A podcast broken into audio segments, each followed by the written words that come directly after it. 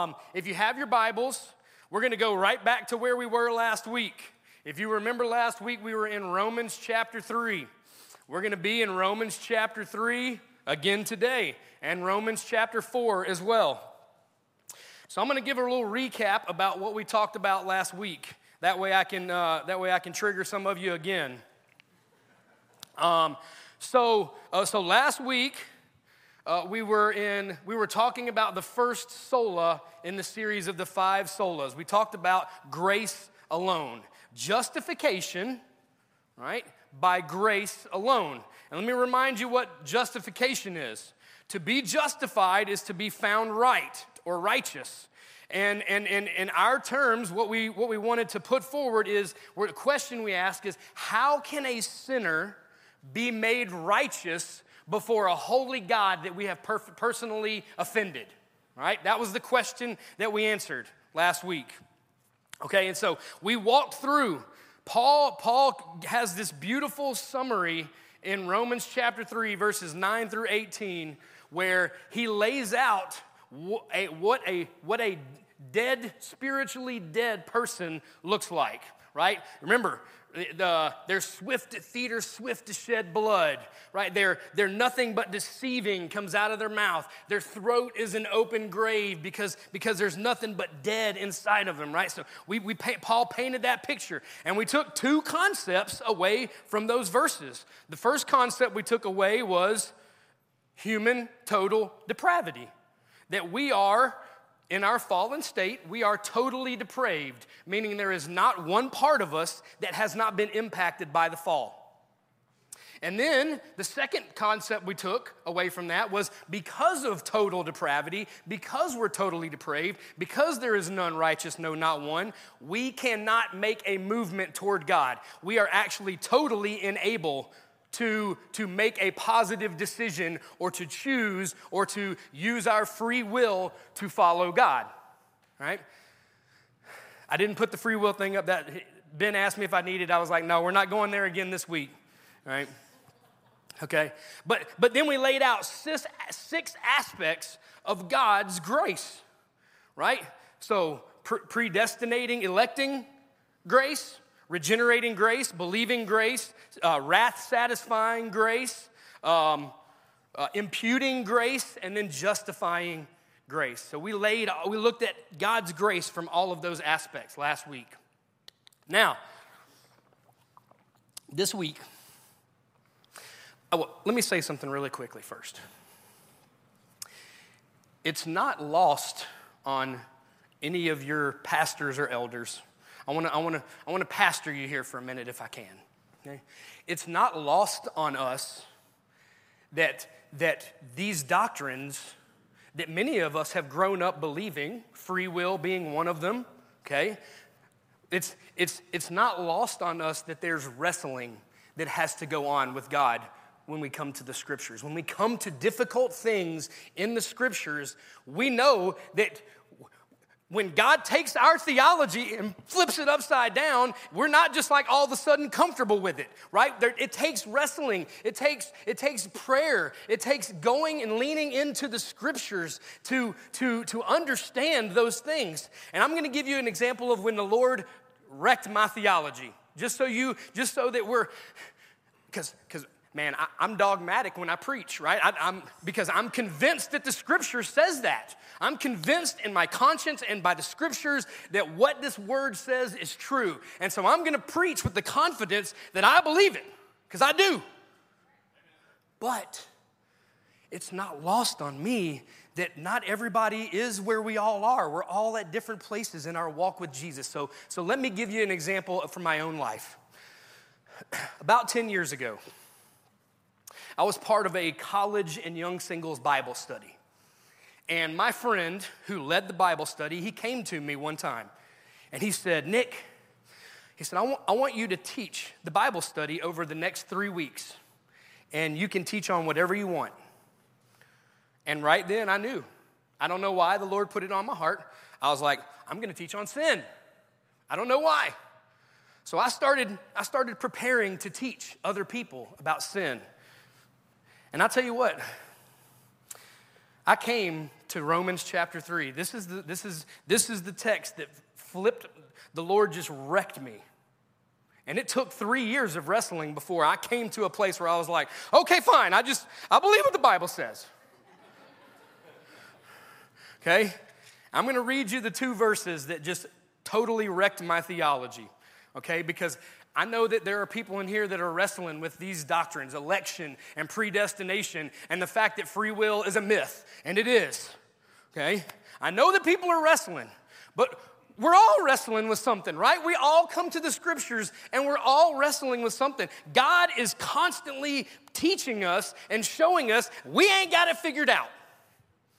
Amen? I'm to read you two verses 25 and 26 of Romans chapter 3. It kind of enters in the middle of a thought, so just work with me here. Whom God, that's Jesus, who God put forward as a propitiation by his blood to be received by faith. We'll come back to that, obviously. This was to show his righteousness. What was to show his righteousness? The fact that he put his son to death. That was to show his righteousness. And I came to that verse. Let's keep going into verse 26. It was to because of divine forbearance, he passed over former sins. This was to show his righteousness at the present time so that he might be just and justifier of the one who has faith in Jesus. Th- those two verses, I realized that my salvation was not primarily about me. That's a dynamic, that's a dynamic shift in our thought process of today. We live in a man centered world the church has become a man centered church where it's about what I feel, what I like, and God just flipped that upside down on me. And He showed me your salvation is not about you.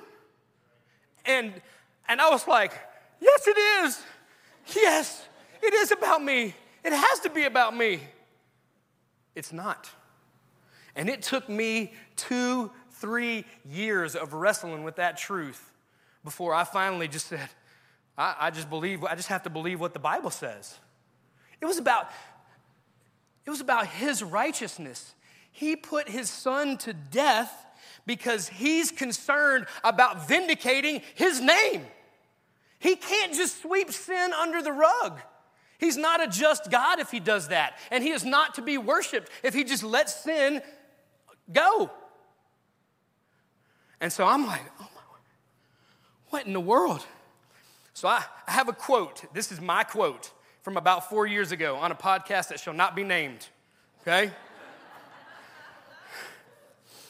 right? This is, and I, this is Holy Spirit. So, okay, I don't, I don't, I'm not this smart. This, listen to this quote. Our salvation is an overflow of God's faithfulness to Himself. Let me say that one more time. Our salvation is an overflow of God's faithfulness to his own righteousness and his own character and nature. And listen, listen, I know that that I know that getting out of that man-centered thing is hard for us, but let me tell you, it's good news. That's the best news in the world because if our salvation relies on some decision that we made, not one of us will be saved.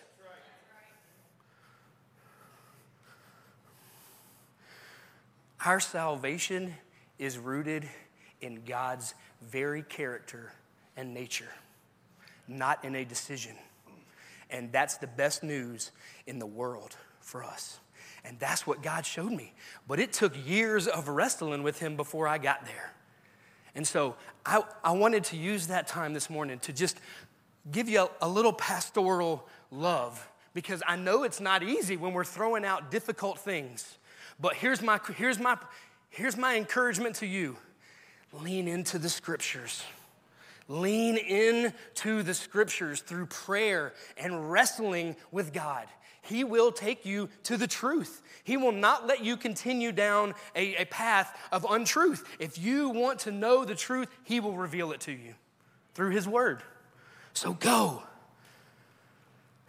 I hope that helps some this morning. I just felt convicted of that, that I wanted you to know that as your pastors, we, we love you and, and we, we're not all in the same place theologically. We're not all in the same place at all. We're all wrestling with something. Would you pray with me? God, would you this morning turn our affections of our heart to you? Would we magnify Jesus through your word this morning? Would you convict us where we need convicting? Would you, would you love us and, and, and, and apply the gospel where we need the gospel applied this morning? Would your spirit move, continue to move in this place? It is in the mighty name of Jesus we pray. Amen. Okay, sola number two today. Grace alone last week, right? From start to finish right? Before the foundation of the world, it began, and it will be all the way till our glorification. It's God's work, it's His grace. Today, sola fide, by faith alone. Justification is by faith alone. And this was where Martin Luther planted the flag hard. He, he planted it. So I want to define faith for us. the Greek word for faith is pistis, P I S T I S, or believe, which is pisteuo. Okay? Both have the same root. And, and, and literally, it's translated confidence. Okay? Now, I'm to give you a couple of examples. Because, by the way, every one of us has already had faith this morning. And I'm not talking about faith in Jesus, okay? Probably nobody walked here this morning, right? When you got in your car, you put the faith, your confidence that the car was going to get you to your destination. And by the way, when you started going to your destination, guess what? It was no longer in your hands whether you were going to get to that destination or not. It was, it was the car that was going to get you there, right? Now, if you did walk here, you probably, that's a lot of faith walking down 92, but okay. Every, every one of you sitting in a chair this morning. You're putting faith in that chair. You're confident. When you went to sit in the chair, your confidence was no longer in yourself that you weren't going to fall to the ground. Your confidence was in the chair. You put your faith in the chair. Right? And here's my favorite one, okay, because I'm going to come back and use this one later probably. Bungee jumping. Right? When you're on a 300 foot bridge and you have a cord attached to you and you decide you're going to jump off of a bridge, that's faith. And that's not faith in Jesus. I mean, I guess you, you can have faith in Jesus, but you're, you're putting your faith that that bungee is not going to snap and you're going to plummet to your death. That's faith. You're taking your confidence off of yourself and you're putting it onto another. That's what, that's what faith is. Okay? And faith if we look at it that way, right? Confidence off of ourself and onto another, what's implied in that definition? What's implied in that definition is what we talked about last week man's inability. If we have to put, if we have to take our, all of our confidence off of ourselves, that means we recognize whatever that we're confident we can do, we realize we can't do it. So, literally, the definition of faith confirms and affirms man's total inability that we spoke about last week. Because we have to put our confidence in someone else or something else to accomplish what we're trying to accomplish. And in this case, it's justification, right? In this case, it's we're how we're made right with God. So we have to recognize that we're a sinner, but then we ha- then we have to take our confidence off of ourselves to fix that problem and put our confidence in someone else who has the remedy for that problem, and that person is Jesus.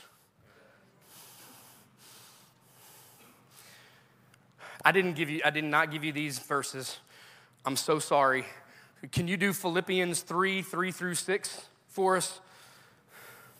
I'm so sorry. I meant to get them to you.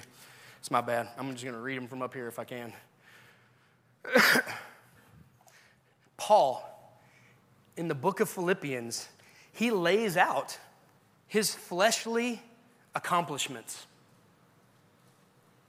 If, if there was one person, if there was one person that could, that could have confidence in themselves to be righteous outside of Christ, it was Paul.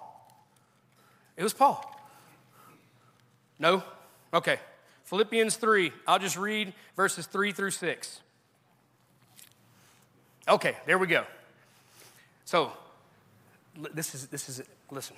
For we are the circumcision who worship by the Spirit of God and glory in Christ Jesus and put no confidence where? In the flesh. Though I myself have reasons for confidence in the flesh, also, if anyone else thinks he has reason for confidence in the flesh, I have more. Circumcised eighth day of the people of Israel, tribe of Benjamin, Hebrew of Hebrews, as to the law of Pharisee. Look at this part. As to zeal, a persecutor of the church, and what? As to righteousness under the law, blameless. Guess what Paul recognized just a few verses later? He called all of that a pile of poo. He did. Why? Because he knew that none of those things were going to make him righteous. None of those things. He had more confidence in his flesh than anybody else. He had, but he had none. He realized all of those things. When the Lord saved him, he realized all of those things were a pile of steamy poo. So, I want to give a little context right here what the Roman Catholic view of faith is, okay? just to know what Martin Luther was up against and why he was, why he was so adamant. Okay? In the Roman Catholic faith, faith is a free will choice of someone making an initial step toward God.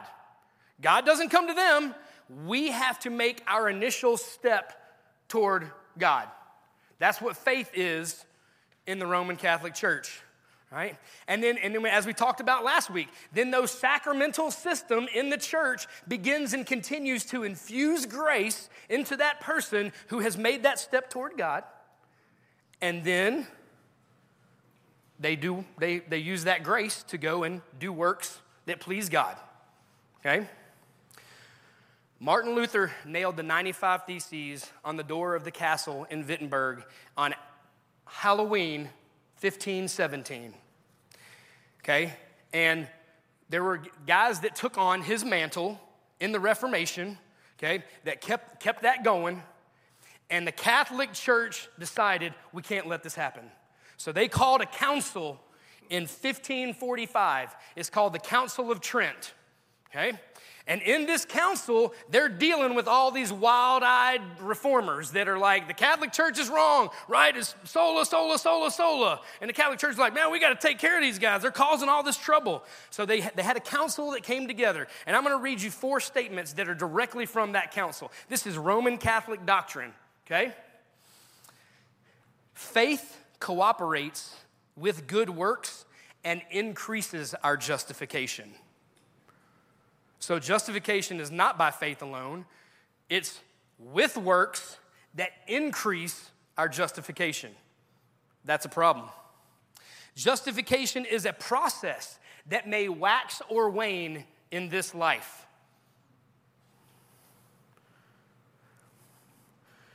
Good works play a role in justification. These are direct quotations from the Council of Trent. Listen to this. If anyone saith that by faith alone the impious are justified, let him be anathema. They believed that sola fide was heresy, that they would be accursed if they believed that. Right? So, Martin Luther, he, this is what he's seeing, right? Okay? Faith and works in the Roman Catholic tradition are symbiotic to accomplish eventually down the road justification. Let me tell you what we affirm about justification it's not a process. Justification is not a process. When the Lord regenerates a person's heart and they place their faith in Jesus, boom, they're justified right then.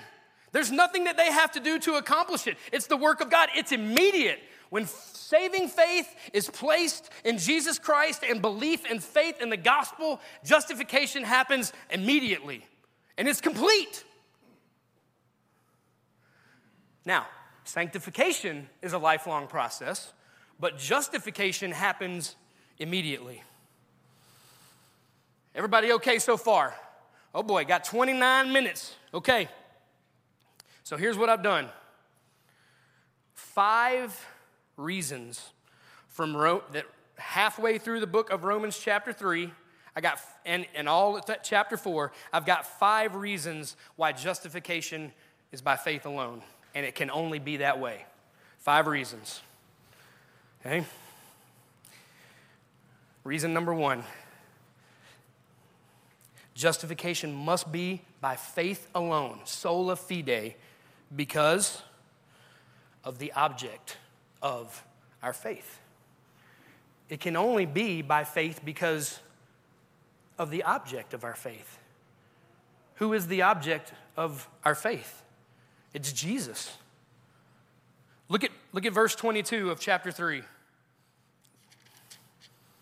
says this The righteousness of God through faith in Jesus Christ for all who believe. It has to be by faith alone because of the object of our faith. Look at verse 26. We just read it a little while ago. It was to show his righteousness at the present time so that he might be just and justifier of the one who has faith in Jesus. There's, it's be, we can't accomplish perfection the way that we're required to on our own. It has to be by faith alone because of the object of our faith. Jesus is the only perfect man. He's the only one who fulfilled the law of God. He's the only one that lived a perfectly righteous life. And therefore, as the object of our faith, it must be by faith, not by anything that we can do to get to or accomplish that. Verses 24 and 25 i'm going to give you i'm going to give you a doctrine i'm sure we've talked about before. Verses 24 and 25 it has to be by faith alone because of the penal substitutionary atonement of christ. Look at verses 24 and 25 and are justified there's our word by grace as a gift through the redemption that is in Christ Jesus. That word redemption, it means to buy back. It means to purchase. So, so we were dead in our sins, we were slaves to Satan, and we were walking in his ways, and we had nowhere else to go, nothing that we could do. And Jesus came and he purchased us out of that, out of enslavement to sin and to Satan. Look at verse 25. Whom God put forward as a propitiation by his blood to be received by faith. Remember, we talked about that word propitiation last week. It means to satisfy the wrath of an angry party, right? So, so God put forward, that's the substitutionary part, right? God put forward as a substitute his son in our place and placed his wrath on his son in the place of the wrath that we deserve. And his blood, by the blood of Jesus, God's wrath was now atoned for. His, our sins are now atoned for. It can only be by faith because none of that can be done apart from uh, of our own accord. None of that. We can't accomplish any of those things. So it's got to be by faith alone because of the object of our faith. And let me say this. If the object of our faith can't carry the weight necessary, then our faith is meaningless. We need, we need a Savior that can carry the weight of the faith of all those who believe in Him. It's only Jesus. He took the sin of the world on His shoulders, He took the cup of the wrath of God on Himself. Listen, I, I'd be willing to die for some of y'all. but it wouldn't do you any good. It wouldn't do any good. I couldn't take your sin, right? I could, it, wouldn't, it wouldn't help you in your salvation. But Jesus took the wrath of God and the sins on himself, and then he rose from the grave. That is a weight that he can carry in him alone. He can support the faith of all of us, all who would come to him. He can support that.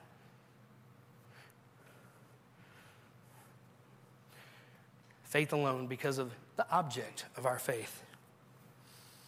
Sola fide, number two, justification.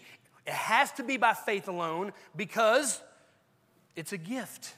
Justification is a gift. Look at verse 24 again. And are justified by his grace, what? As a gift. Let me ask you something. You ever go, uh, you ever have a birthday party for yourself? And, uh, and someone, someone comes up to you and they're like, hey, I got you a really cool gift. I can't wait to, for you to see what I got you. I just need you to come over to the house first and mow my grass, give my dogs a bath, clean the baseboards in the house, and, uh, and, uh, and clean out the, you know, clean out the air, air filter in the, in the attic. If you just do those things, I'll be happy to give you your gift. It's no longer a gift at that point in time. You're getting what, you, what they owe you at that point in time. It is now a wage rather than a gift. It's something that you have deserved because you worked for it. In Romans chapter 4, chapter 4, verse 4, Paul addresses this. Look what he says in Romans chapter 4, verse 4. Now, to the one who works, that is for justification now, to the one who works, what? His wages are not counted as a gift, but what? As his due. Let me be clear. We do not want what we are due. We do not want that. If we're, if we're going to work, if we're going to work for our salvation, if we, if we think we're going to do good works and God's just going to reward us, oh boy, he, you're going to get it. You're going to get what you deserve. We all are. In Colossians, Paul speaks of a record of debt that we owe to God. Did you know that if it's by works, if justification is by works, every single day, everything you do is just accruing a debt that you owe to God that you will never be able to pay? Every single day. Let me, let me, let me illustrate that real quick. Say you go to work this week and you work 50 hours, hard work, and your boss comes to you at the end of the week and he's like, Nick, you owe us $100,000. like, but I did the work. That's right. And you owe us 100K. Cough it up. That's what happens if we want to work for our salvation is we have a tab that's just accruing all the time and we will never be able to pay that tab. And we'll get what we're due. That's what Romans chapter 4 verse 4 just said. If, it, if it's by works, okay, we'll give you what you're owed. And that's not good. That is not good. I want to point out one other thing, and we said this last week. Right, justification is a gift to be received by faith alone. But remember, faith also is a gift. Romans, I mean, Ephesians chapter 2, verse 8. For by grace you have been saved through faith. This is not of your own doing, it is a gift. So it's a double gifting, right? That makes it doubly not about us, triply not about us right? If the faith that we have to receive our justification by faith alone is not even something that we have within ourselves to do, that also is a gift. It's a gift, double gifting, a gift of a gift, grace upon grace. That's what it is.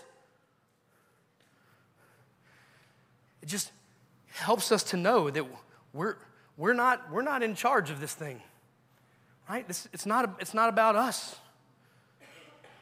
it's a gift. It's by, faith alone because it's a gift. If it's by works, it's no longer a gift. Number three,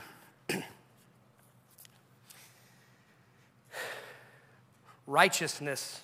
It has to be by faith alone because righteousness is counted to us, it's credited to us, right? If it's by works, we'll get what we're owed, right? And that's bad. But if it's if it's by faith alone, then instead of our account being trillions of dollars in debt because of our works, our account now is full of righteousness. Whereas our, our account, if we're working, it's just full of sin.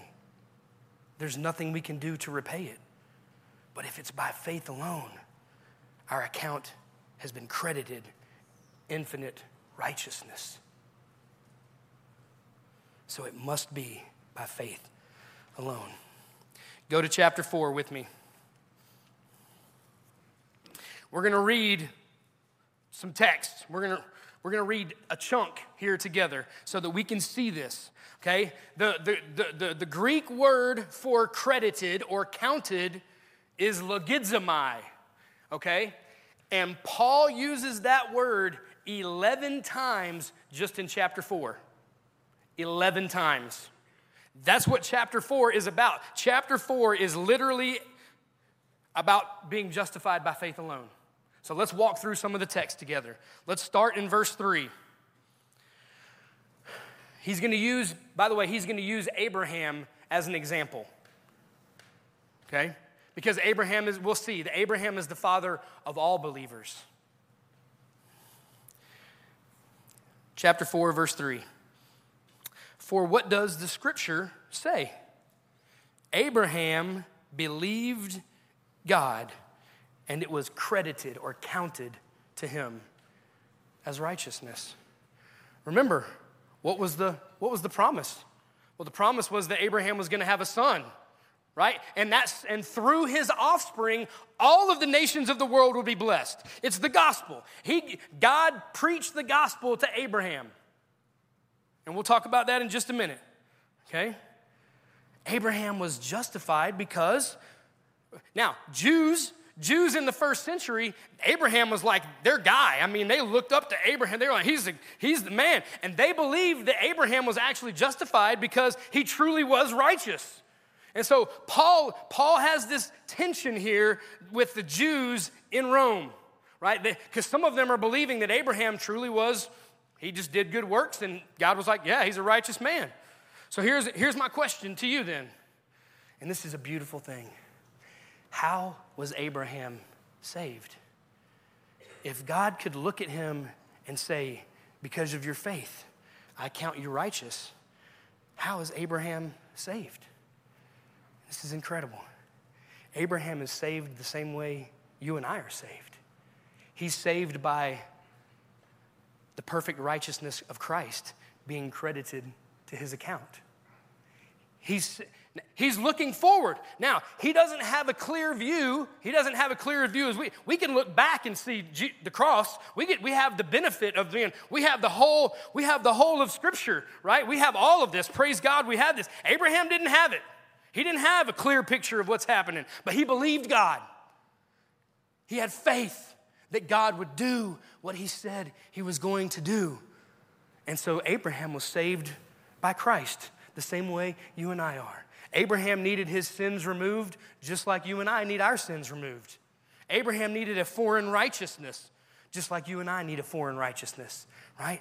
Our sins, Abraham's sins, were put on Jesus on the cross, and Jesus' perfect righteousness was imputed to Abraham, just like with us. It's the great exchange that we talked about last week, right? We receive his righteousness, he takes our sin. It's not very fair, but beautiful. Look at verse, uh, let's go to verse 4. We just read it, right? Now, to the one who works, his wages are not counted as a gift, but his due. Look at verse 5. And to the one who does not work, but what? Believes in him who justifies those who are pretty good people. Oh, that's not, I, when, I, when I preach the gospel to people who are unbelievers, that's one of the things they always say. That's one of their pushbacks is, I'm, I'm a pretty good person. I mean, I pay my taxes, right? I'm friends with all the folks on the cul-de-sac. Right? We, all, we all get along. I lend some sugar or some, some oil when my neighbors need it, right? I typically treat people pretty good. I'm a pretty good person. Man, that's, that's, that's doctrines of demons there, right? That's, that's false. And that's a, that's a hard chasm to get over when you're evangelizing someone, right? No, who justifies the ungodly. But guess what? Those who do not work, right? If you work, no gift. You get what you're owed. You don't want that. But if you don't work and you simply believe, then you will be justified. It's incredible. Right? Jacob and Esau. Let me give you this example.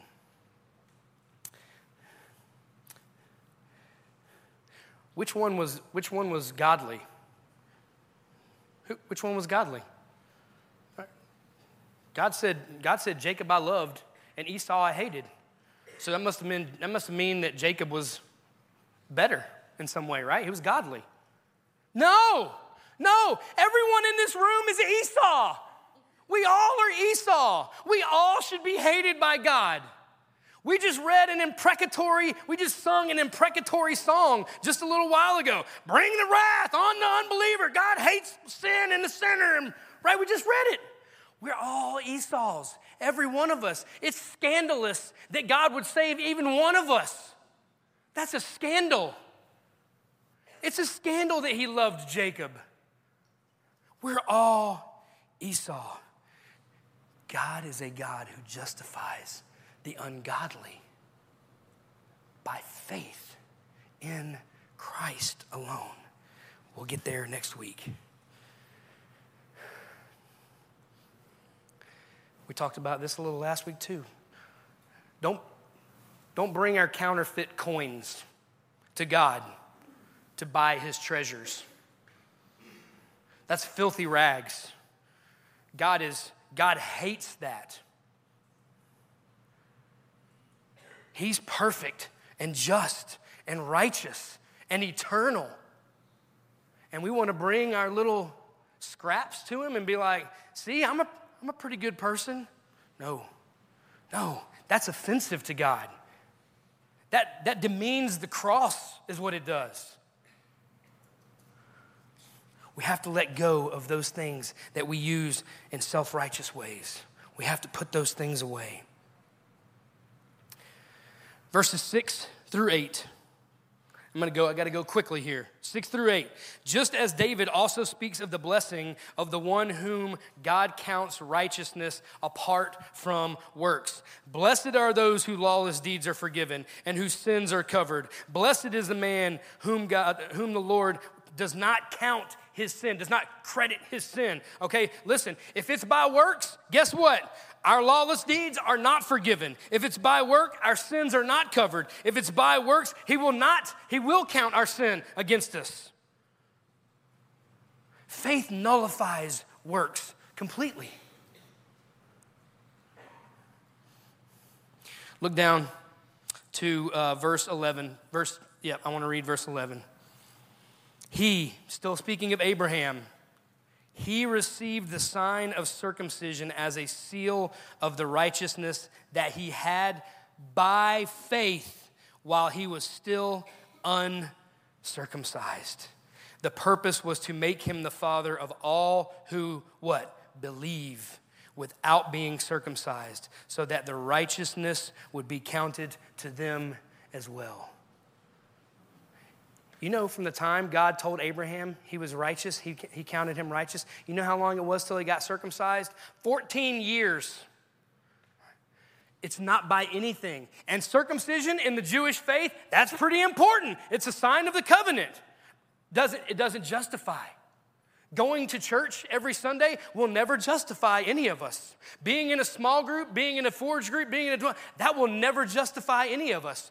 Uh, being just being trying to be a good person, treating people well, that will not justify any of us. Abraham was not justified by his circumcision. He was justified because he believed what God said. I want to finish right here. Let's go, let's go, let's go to the end of chapter 4. I want to read just a few verses here at the end of chapter 4, uh, starting in verse 22. It says this This is why his faith was counted to him as righteousness. But the words it was counted to him were not written for his sake alone, but for ours also it will be counted to us who believe in him who raised Jesus, raised from the dead, Jesus our Lord. It's not just about Abraham. Paul's applying Abraham's faith alone and his justification. Paul's applying that to the church. It's by faith alone for all of us. It's what, it's what it's been from the beginning. Why did Adam and Eve fall? Because they didn't believe what God said. They believed the serpent instead. They had faith, they had faith in themselves. And that's why sin entered the world. They thought they could get it done without listening to what God said. It's by faith for that reason. All right, number four. Number four, we got a, whoo, we got a boogie. we'll go quickly here. Number four, it's by faith alone because faith excludes boasting. Faith excludes boasting. Look at the end of chapter 3, starting in verse 27. Then what becomes of our boasting? It is excluded. If, it, if, our, if our justification had something to do with our works, you could look at the person next to you and be like, I did it, you didn't, right? I got there, you didn't get there. It's like, it's like the Pharisee when he was in the temple with the guy who couldn't even lift his eyes up to the Lord. And he was beating his chest.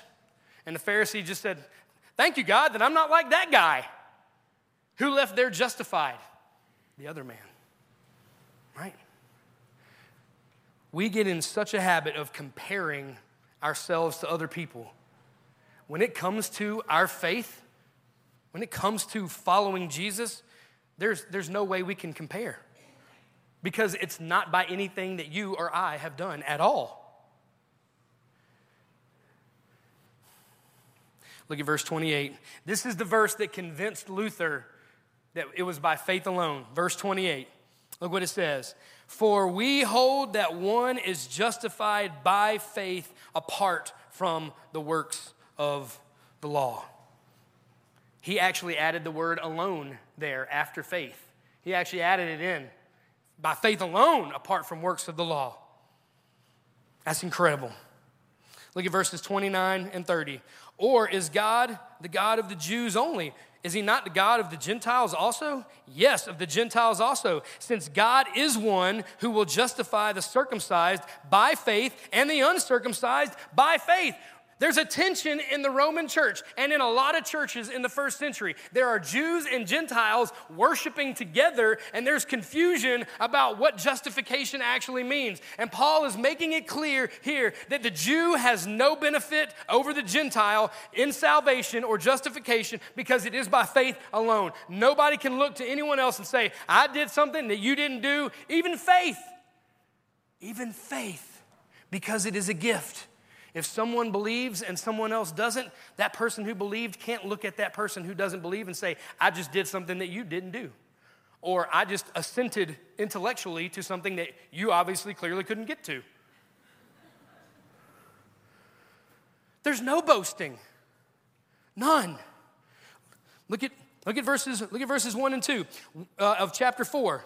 What then shall we say was gained by Abraham, our forefather, according to the flesh? For if Abraham was justified by works, he has something to boast about, but not before God. You might have something you can boast about. Maybe you, you know, maybe you're an artist and you, you know, painted a really pretty picture, right? Or you're uh, a house builder, a tent maker, I don't know, right? And you built a really great tent. You might be able to boast about your tent, but you can't bring that before God and say, Look what I did. Nope. There's nothing that we can do to bring any of our works before God. It's nothing.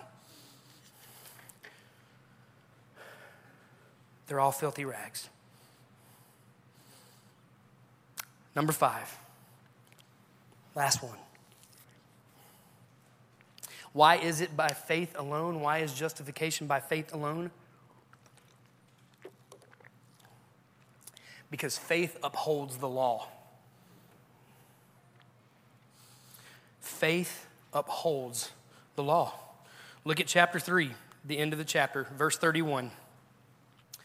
Do we then overthrow the law by this faith? By no means. On the contrary, we uphold the law. Faith doesn't nullify the law, it upholds it. What, is, what does that mean? What is that, what is that saying? It's saying if you love Jesus, you obey his commands. That's what it's saying. Paul, Paul says, Paul told, he, writing, he said, I love your law. He wrote about the Lord, I love your law. Why? Because he's man of faith, right? When those shackles come off, when that yoke of the law is removed from us by Jesus, when we no longer are under the weight of our sin, we're free to do what? Obey the law. We're not free to just go on sinning, doing whatever we want to. That's not, Paul said, should we sin all the more so that grace may abound? By no means. No. If you have saving faith, we should be pursuing holiness and obedience to the law of God. Ezekiel, I didn't give you this, I'm just gonna go real quick. Ezekiel chapter 36, verses 26 and 27 says this it says, he took a heart of stone out and he put in a heart of flesh. And when he put that heart of flesh in, he did what? He caused them to obey my statutes and my rules. Why? Because a heart, a regenerated heart of faith, is a heart of obedience. A heart of faith is a heart of obedience. Jeremiah 31, 31 through 33 says the same thing. I will write my law upon their heart, and they will be careful to obey it. Right? Faith does not nullify the law, it upholds it.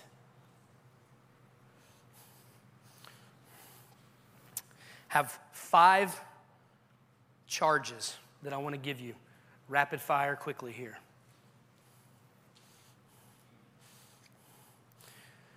Action items, if you will.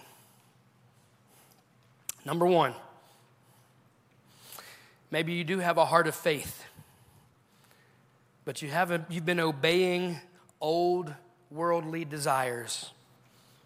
You've returned to the, to the lusts of your flesh. You're in a season of sin, backsliding, but you do have a heart of faith. Return to Christ this morning. Come to Him. Repent of your sin. Take your eyes off of those things and focus your eyes back on the Savior. Come to Him. We, we have this terrible habit as Christians when we get caught up in a, a season of sin. We're just, we get in this habit of, I just need to do better. I just got to do better. I just got to quit sinning. Now, do you need to quit sinning? Yes, stop sinning, please. But that's, we've got, we've got the order backwards. The order is backwards.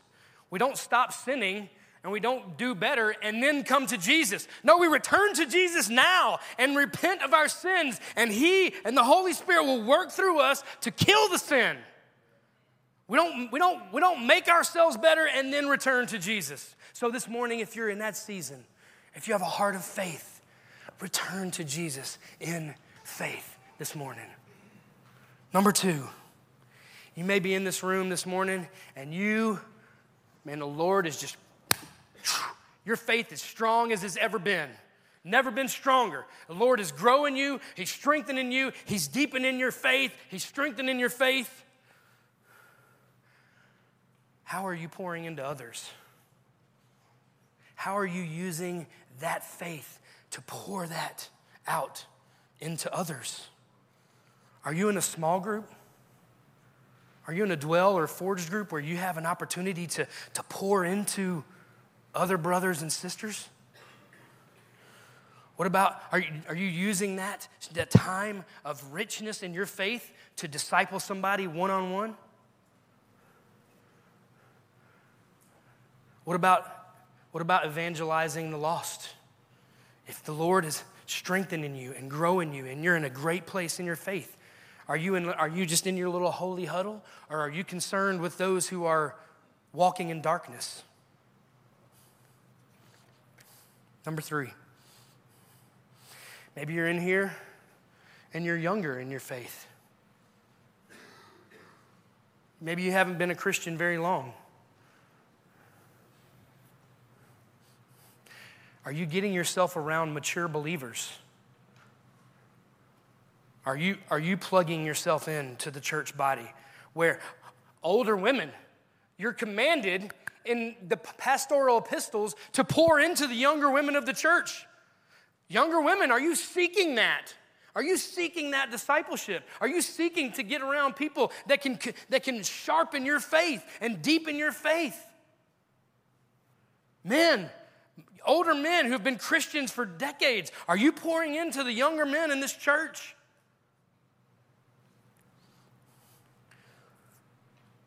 Are you pushing into the Word of God? Are you digging into the Word? Are you spending time with the Lord, wrestling in prayer with what the Word says? Number four, maybe you're in this room this morning and God is testing you. You're in a testing time of your faith. Maybe you, maybe, maybe your marriage is rocky. Maybe, your fam- maybe you have a family member who is sick. Maybe, you're, maybe you lost a job. And the Lord is, there's, there's a testing going on. Let me, let me encourage you with this. Our natural instinct, instinct is to retreat, is to pull away. I submit to you this morning, you need to lean in to Christ. Lean in to his word. Lean into this church body, your fellowship, people that can encourage you in your faith and hold you accountable if necessary. Don't retreat. It's the body of Christ for, the, for a reason. We're one body. We need all, we need all of the members of the body to be healthy. Don't retreat. Number five. Maybe you're in this room and you don't have saving faith. You've never trusted in Christ. You've never put your faith in Him. This morning, I would implore you come. Come to Christ. Throw all those things of this world aside. Throw all of those sins aside and come to Christ this morning. Trust in His perfect life and His sacrificial death and His victorious resurrection this morning. And you can be freed from sin and death. Come to Him this morning. Let's pray. God, would you bring your word alive in us this morning? Would you help us to, to take these challenges to heart. Would you draw us into deeper, abiding faith in Christ this morning through your Spirit? It's in His mighty name we pray. Amen.